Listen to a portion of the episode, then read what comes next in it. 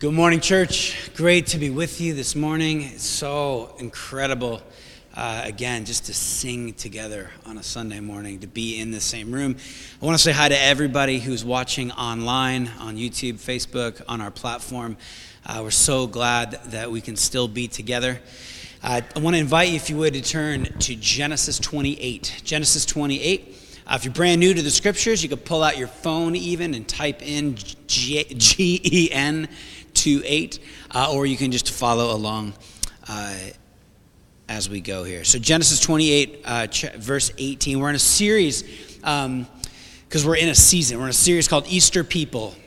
And uh, it comes from this line Easter people living in a Good Friday world. It's this marker of who we are as followers of Jesus. We are resurrection people. We are in a season of Easter. Easter is not just one day on the calendar, but this six weeks, a number of Sundays that we come together and celebrate what God has done. So, Genesis 28 verse 18. By the way, if you're brand new to the way of Jesus, brand new to church, you got dragged here, you stumbled across uh, the online feed, uh, you are so welcome here. We call Sanctuary Sanctuary for a reason.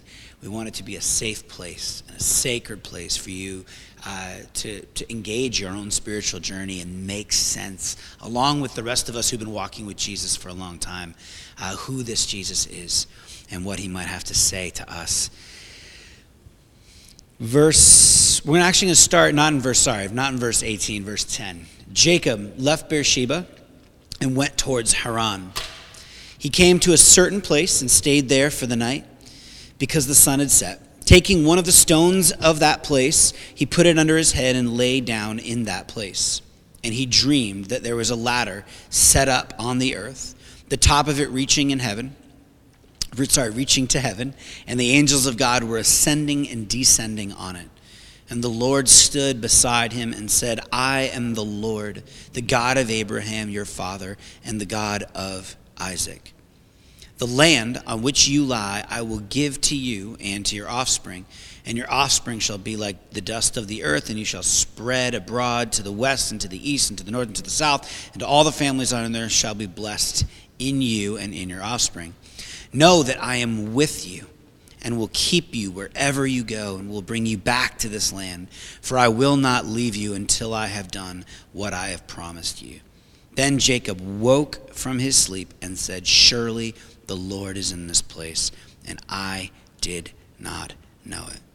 He was afraid and said, How awesome is this place! This is none other than the house of God and this is the gate to heaven. So Jacob rose early in the morning, and he took the stone that he had put under his head, and he set it up for a pillar and poured oil on top of it. So let's pay attention to this here.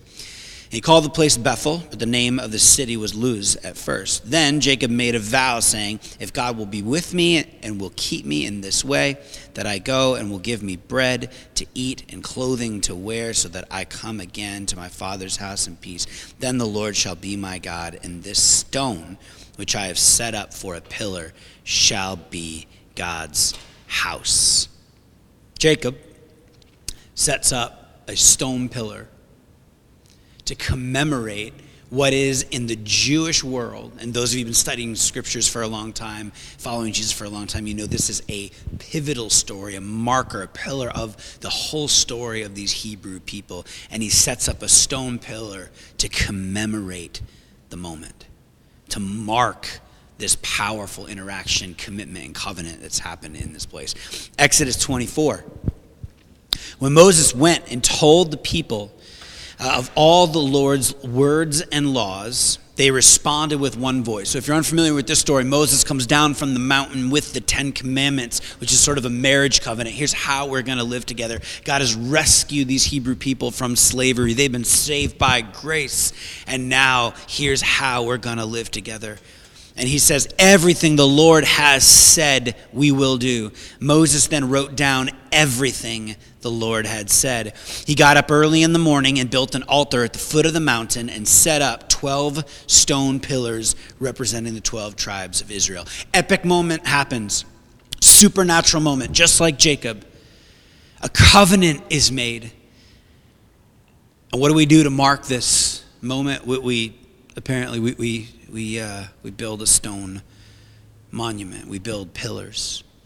When God had freed, later on in the story, God had freed the nation of Israel from the bondage of slavery in Egypt, um, and the Israelites finally were about to enter the promised land uh, that He had given them, this eternal possession that God had them uh, enter the promised land. They crossed the Jordan he instructed Joshua to tell the priests to take the Ark of the Covenant, whole other story for some other time, and go before all the people crossing the Jordan River. When the priests who carry the Ark, they hoisted up on these long poles, put their feet into the water, they ended up standing on dry land. It was this miraculous moment of them being able to cross over. We read in Joshua 3, and it shall come about then that the soles of the feet of the priests who carry the Ark of the Lord, the Lord of all the earth, shall resist sorry, shall rest in the waters of the Jordan. The waters of the Jordan shall be cut off, and the waters which are flowing down from above shall stand in one heap. It came about that when the nation had finished crossing the Jordan,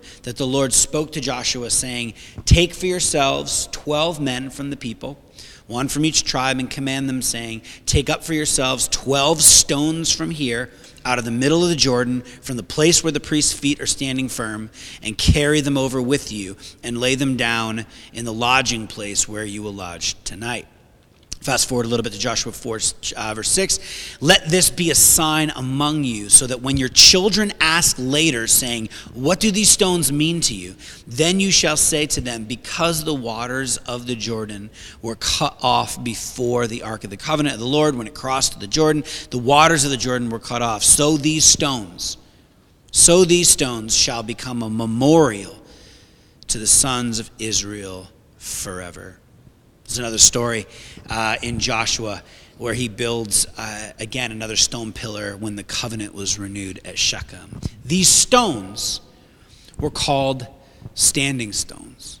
Now, I'm sure at this point you are, are, especially if you're new to all of this, you're wondering where are we going and why are we talking about stones and ancient tribes and old miracles in the Old Testament? The standing stones, again, were this memorial Long before even the Israelites had entered the promised land, pagans in the Middle East, so other tribes in the Middle East, they would erect these sacred stones to honor their gods, to declare covenants and treaties between cities, to honor any important event that could only be explained by the supernatural. So, although many standing stones were kind of simple and small, archaeologists have actually uncovered impressive, impressive stones um, that were probably put in place, like the one in this place called uh, Tel Gezer. that were put in place 3000 BC that weigh tons and tons, standing 20 feet tall, some of them, sunk deep, like 20 feet deep, one of them into the earth. So, the Israelites followed this ancient custom by setting up standing stones as a reminder of God's promises and his supernatural acts on their behalf. Miraculous, transformative moments marked out in a land of traveling tribes, stones. The story then of these stones would be passed down from generation to generation. You would be walking by with your children and you would remember and somebody, some elder in the tribe, would share the story. This is where God did this. Now, over the years, if you've been a part of Sanctuary, we've actually talked a lot about this, about the idea of the Ebenezer, about the importance of remembrance as a spiritual practice. Even just during this last year, during the pandemic, we've talked a lot about the power of that. This. This is not where I'm going today. The, by the way, one last thing about these Hebrew, um, these standing stones. The Hebrew word translated literally means to set up. To set up. You set up stones and you remember and you share your family stories. You set up stones to trigger the question what happened here? What happened here? Now turn with me, if you would, to the New Testament. The beginning of the church. This is the beginning of the Easter people movement. 1 Peter chapter 2 verse 4. Peter writes to this new outpost of the kingdom as you come to him, as you come to Jesus, the living stone. So let's stop. He calls Jesus the living stone. Rejected by humans, but chosen by God and precious to him. You also, now referring to the rest of the, of the church, referring to people like us. You also, like living stones, are being built into spiritual house, a holy or a royal priesthood, he goes on to say. Peter uses stone imagery to say something about what the church, what the family of Jesus followers are to be like. And he calls us living stones. The church is not a building built by a stone, right? Built by stones, but a community of people. And not just any community, it's one that comes to and comes from this living stone. In the Jewish consciousness, the stone, remember, is the marker of the supernatural, the marker of God's covenant promises fulfilled. So, of course, Jesus is like the capital L living stone, the ultimate stone. And we are to be like him. We are to be people, to just to be just to spell it out for us this morning. We're to be people that should trigger the question, what happened here? What what what what, what happened here? As people are passing by, like what what happened here? as we embrace each other's stories. Just being in the family of God. Forget those outside the, the, the, the family. As we look around today, right? As you like note the names in the chat, people who are watching online. We look around and, and we ask, we're to ask, like, okay, what, what happened here? Uh, my wife and I got to take a, a little trip uh, last week, two weeks ago, uh, visited a friend of ours who's putting on a conference uh, in, uh, in Nashville, which was such a fascinating experience for a different time to tell a story like going from the Northeast to Nashville in the middle of a pandemic. It was, it was all sorts of fun stories. Um, but we had uh, this one evening where we decided, I don't know how many of you love getting on the scooters, the spin scooters or Bird, or in, in uh, Nashville there was Spin, Bird, Lime, all these big scooter companies, these electric scooters that you see around. And so they were everywhere. And um, I love going on these. My wife, not so much. Um, so I, I was like helping her like download the app and you know you can do it it'll be great it's really fun let's get going. I've like convinced her this is going to be great. And of course when i get on you know i push the throttle like all the way to the floor which is like you know a scorching 14 miles an hour or whatever it is. And uh, you know and i'm like just going in circles and whatever just like trying to encourage her. And she's kind of a bit far behind me. And uh, as we as i go to cross this road there's a, a gentleman who's walking a bit clumsily, uh, taking up a lot of room on this on this pathway that you're allowed to go on. It was sort of like this extended sidewalk bikeway. And I was like, just, you know, I'm being cavalier because I'm an expert. I do this all the time. Wife, look at me. Let me lead the way. And as I come up behind this guy, I realize I kind of need to go a little bit on the grass to sort of get around him. But as I go to move to the side, I realize that there is like a massive like gash in the in the in this bike path. Like a solid, like bigger than the width of the tire of the scooter. And it, it goes for an extended like probably like three, four feet. And I just, I could not think fast enough as I moved over, realizing I'm going to hit this gash, which is going to get the tire stuck, which is going to definitely cause an accident. I need to kind of move a little further over. As I move a little further over, there's some sort of crosswalk sign, a little metal pole. And for whatever reason, I wasn't even moving that fast. I only had one move, which was to simply wrap myself around around this this sign. So I, I quite literally turned and then bam, like slammed slammed into the sign. Corey described it almost as I went horizontal and then just my body wrapped around the side. now, those of you who know Corey knows you know that she is kind and gentle, and she I don't even realize this is is holding in what is like a full breath laughter. Like she is just she is beside herself. Multiple cars slowing down. Are you all right, man? Are you all right, man? Everybody was actually really polite. I was waiting for someone to honk their horn and and yell something just ridiculous at me because I definitely deserved it in this moment. I mean, it was like everybody who's walking by, driving by, my own wife is like, What happened here? Now, uh, uh like a little later that day, where we're actually now walking and have graduated from, from, from scooter ride, we come upon, I'll show you this picture here on the screen. We come, up, we come upon this moment, um, this, this, this, uh, this really big sign, as you can see here. And someone, were presumably in the middle of the night, had dug up this big plant that's right below this sign and placed it inside one of the letters of this sign. And I walk by, and again, our first reaction is, what on earth happened here? Like, and I start cracking up. I'm like, this is sort of genius. Obviously, it's incredibly disrespectful to the sign, to the plant, to the garden, to the whole thing.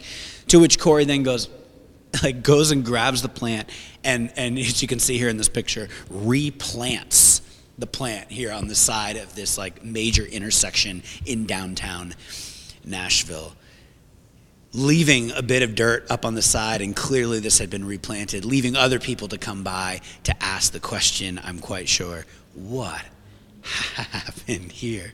It's a great line, right? Because it can go either way. It's the cry of the person who's wrecked and destroyed, or the situation that's wrecked and destroyed and uncertain. And the line, what happened here? It's the cry of joy. It's the cry of the wonder filled. It's, it's the cry of the ecstatic and the surprised. It's a lot, right? It's a lot like church. It's a lot like church. It keeps being both. Because Jesus, right, didn't come for the healthy. He says, I came for the sick. We are people who have died and continue to die to our sins so that we would be reborn in abundant life. The kingdom of God that Jesus invites us into. Like, that's why the defining mark, by the way, of Easter people is this baptism. It's baptism. It's that death that so that we all need to die to ourselves, to the brokenness and hypocrisy and backwardness and idolatry and evil that exists in our own hearts. All the ways that we as a community are jacked up that others could look and go, I thought you were a Christian. What happened here? And all the ways that we see these transformative, beautiful, powerful stories. We see this embodied as Easter people in baptism, which, by the way, if you're new again to the Christian story, baptism is simply a watery grave. It is the dying to yourself and then being reborn. It is sort of the Pledge of Allegiance. It's this is now my native land. It is a, a, ceremony and a symbol and has this sort of sacramental, there's something mysterious and thin about it, which is why Jesus commands his disciples to do this. We first submit to baptism, and then we, as all those that are here that are watching online who've been baptized, we also remember it over and over again. This is where we were named. This is why, whenever we have a baptism service, you'll always hear me say the line Some of us today who aren't being baptized need to get a little bit of baptism on us. We need a little, little bit of water on us. We need to remember what has happened and what continues to happen. Now, I want you to see something. So sorry for this squeaky stand today. I want you to see something, especially uh, those of you who are familiar with the Bible. I, I want to have you zero in on something. Jesus' baptism at the Jordan was marked by this descent of the Holy Spirit. Like this was a powerful moment where the Holy Spirit descends. And that in that moment, we get the announcement. We read in Mark 1:11, "This is my beloved son, my son in whom I'm well pleased." This begins Jesus' public work and proclaiming the kingdom of God. Then in Matthew's account, as the resurrected Jesus gives his final instructions to his disciples, who by the way pass those instructions on and on and on, generation generation, to all the way to us, passes these instructions to his disciples for the continuation of his work to all the people all over the world. He commands them to baptize in the name of the Father, Son, and Holy Spirit. So, the baptism of the first community of followers of Jesus in Jerusalem was marked in an incredibly similar way by the descent of the Holy Spirit coming among them in the book of Acts. And at that time, they began to speak the language and do the work of God's kingdom. And then Paul, writing to the New Testament churches, puts the resurrection stories into the language of personal participation in baptism. We die with Christ, we go under the water, and then we rise with Christ, right? The same power that raised Christ from the dead is alive in us. In the same way, Jesus' birth and death come together and become resurrection. Our birth and our death come together and become resurrection. Eugene Peterson writes Baptism marks and defines us in a life of formation by resurrection. Capture that line for a moment of formation by resurrection. Baptism puts the resurrection on display as a singular event, something that happened, but also that happens. Resurrection announces again and again and again what happened here. It keeps bringing us down into death and raising us to new life again. This is one of the reasons I'm a follower of Jesus. Even in moments of doubt and struggle, I can't help but look around at all of you. I wish I could see all of you today watching online. I've got way too many stories of radically transformed lives in my pocket, in my diary, in my journal, on my social media feeds. I mean, for days and days and days over the last dec- few decades of my life. It's just baptism, remembering the baptism over and over. It's the thing that causes me not just to keep going in my faith, but as I look to others and go, oh my gosh, what happened here? Oh my gosh, what happened here? I see that first Peter passage just leap off the page. Living stones. This, is, this isn't about Hayes Street. This isn't about, about, about schools on the north and east side. This is about a family that God's building and putting together, living stones. Living stones, living monuments to the supernatural, living monuments to his covenant. And so we order our life. We order our life in view of the resurrection, in view of our baptism. In light of being Easter people, we remember that God has saved us and rescued us and redeemed us and wants to keep doing that and keep transforming us to help us become more and more day by day who He says we already are, to live like we are loved, to live like we have no fear of death, to live in line with how reality is at its most true, to pledge allegiance, to claim our birthright, to accept that you've been adopted into a better and truer family. You get it. The question what happened here? The question asked of the living stone is the natural response to a transformed and transforming life. C.S. Lewis puts it like this He says, Imagine yourself as a living house. God comes in to rebuild that house. At first, perhaps you can understand what he's doing. He's getting the drains right and stopping the leaks in the roof and so on. You knew that those jobs needed doing, and so you're not surprised. But presently, he starts knocking the house about in a way that hurts abominably and does not seem to make any sense. What on earth is he up to? The explanation is that he is building quite a different house from the one you thought of. Throwing out a new wing here, putting on an extra floor here, running up towers, making courtyards. You thought you were being made into a decent little cottage, but he is building a palace. He intends to come and live in it himself. Come on.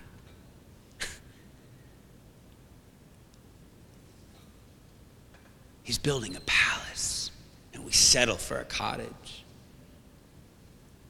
Right before Peter, going back to that passage, talks about being a living stone. He writes this Rid yourselves of malice and all deceit, hypocrisy, envy, slander of any kind. Like newborn babies, crave pure spiritual milk, so that by it you may grow up in your salvation. That you have tasted, now that you have tasted that the Lord is good. You may grow up in your salvation now that you have tasted that the Lord is good. What's Peter saying? What's Peter saying? Like our participation with God is critical. We have to grow up into our salvation, leaning into our new identity. We must allow this work to happen in us, to join Him in this.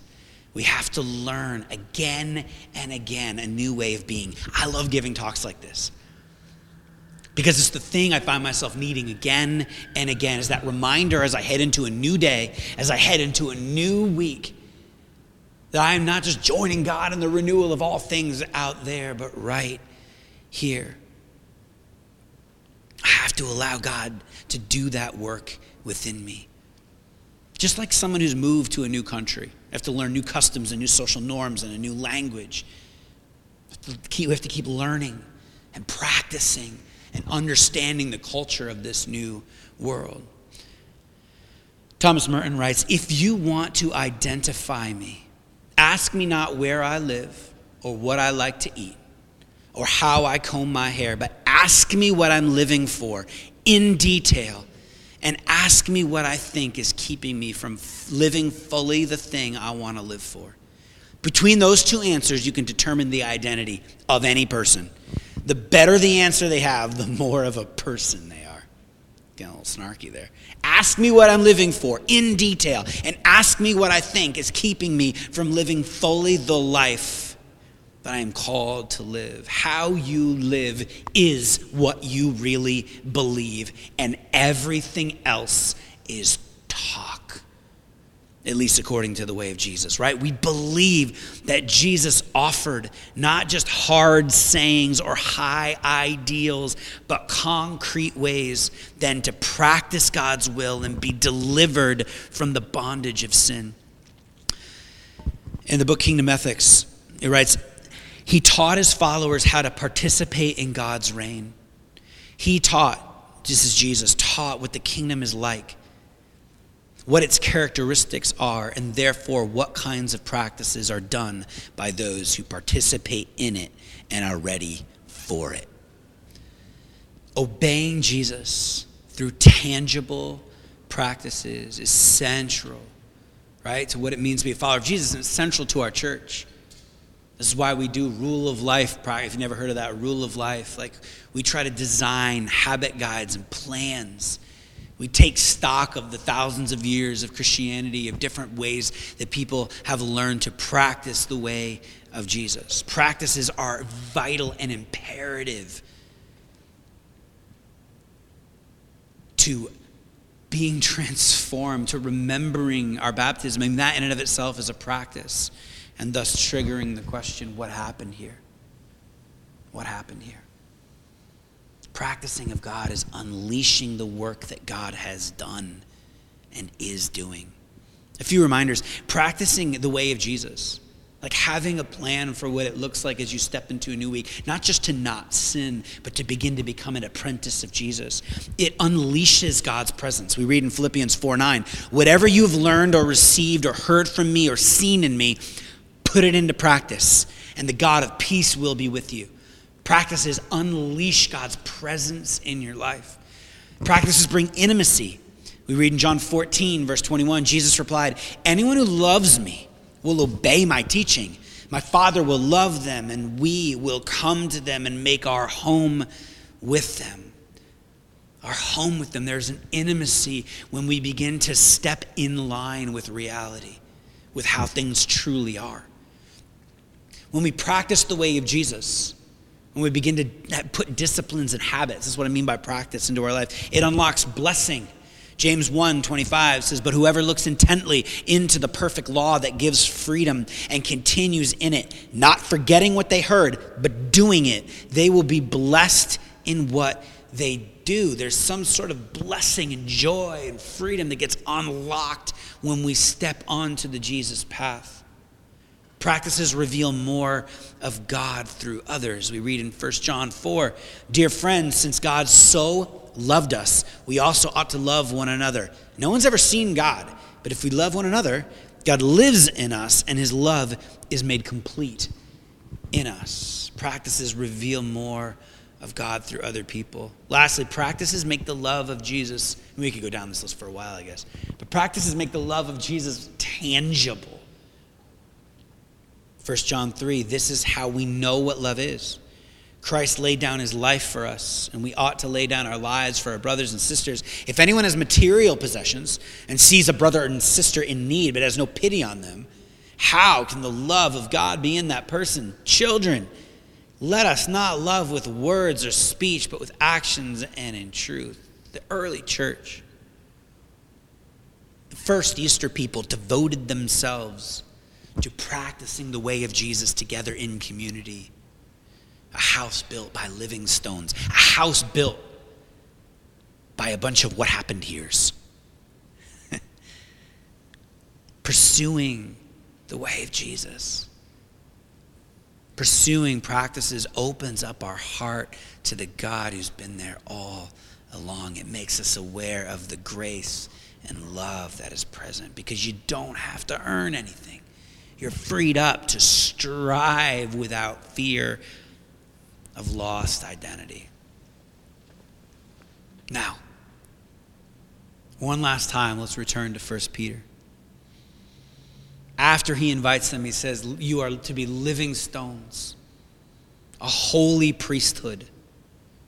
This is who you are. This is what the church is. He says, For in Scripture it says, See, I lay a stone in Zion, a chosen and precious cornerstone, and the one who trusts in him will never be put to shame. This is the prophet referring to Jesus. Peter quoting him. Now, to you who believe, he goes on, this stone is precious, but to those who do not believe, and then he goes back and quotes ancient scripture. The stone the builders rejected has become the cornerstone, and a stone that causes people to stumble, and a rock that makes them fall. The, they stumble, Peter says, because they disobey the message, which is also what they were destined for. But you, but you, you're chosen people, a royal priesthood, a holy nation, God's special possession, that you may declare the praises of him who called you out of darkness into his wonderful light. Easter people. Easter people look to the cross and to the resurrection and they simply ask, What happened here? This is what Peter's saying. Keep your eyes fixed on the living stone, on the cornerstone. This is how we become people who ask each other the question day in and day out, not just once, and not just the epic heroic stories, but the non heroic moments of transformation that God's inviting us into. What happened here? What happened here? In some ways, this, this message is just an invitation as the flowers are blooming, as the tide is changing with the pandemic, as reentry is happening across the board, as you can sense a, a, a lighter spirit in the air, at least for many of us. It's just an invitation to keep going. This is who you are. This is who God has said you are. You're adopted into this family. Now begin to take on the practices and culture and language and life of this family. What is God inviting you to look at? What practices has He been inviting you to pick up and to step into in this new season? The church is a community of what happened here's. And so we need you. We need you. We need you to evaluate if you've buried any treasure somewhere that you need to dig back up. We need you to become healthy and whole in Jesus. We need you to become who God created you to be. I need you to submit your life all over again to Jesus in this next season. If we're going to carry so many who are struggling with mental health and those who are drenched in fear right now, if we are going to carry the cause of Christ forward, if we are going to be people who allow God to build his kingdom here among us, we need you. We need you. We need you. Easter people look to the communion table and they ask, what happened here. Every good and every perfect thing that God wants to do in you and that God wants to do through you begins here. It begins at that place, at the cross, at the resurrection, at all that this table represents. And so, let me turn to my friends who are watching online we want to continue um, to have a, a, special online specific place, not just kind of watching us take communion, but a place where you can go um, and take communion. And so, uh, right now, there's a link that's coming right up on the screen sanctuaryri.org backslash Zoom, and click that and head over to Zoom just for five, six more minutes and um, one of our leaders and pastors will lead you all in communion in a moment of reflection. And then there'll be some people who are available uh, to pray for you. You can jump into a breakout room or just list some prayer requests there in the chat. But church is not over. Come and join them. Uh, in, in taking communion. And For the rest of us, uh, let's come to the table together and continue to worship.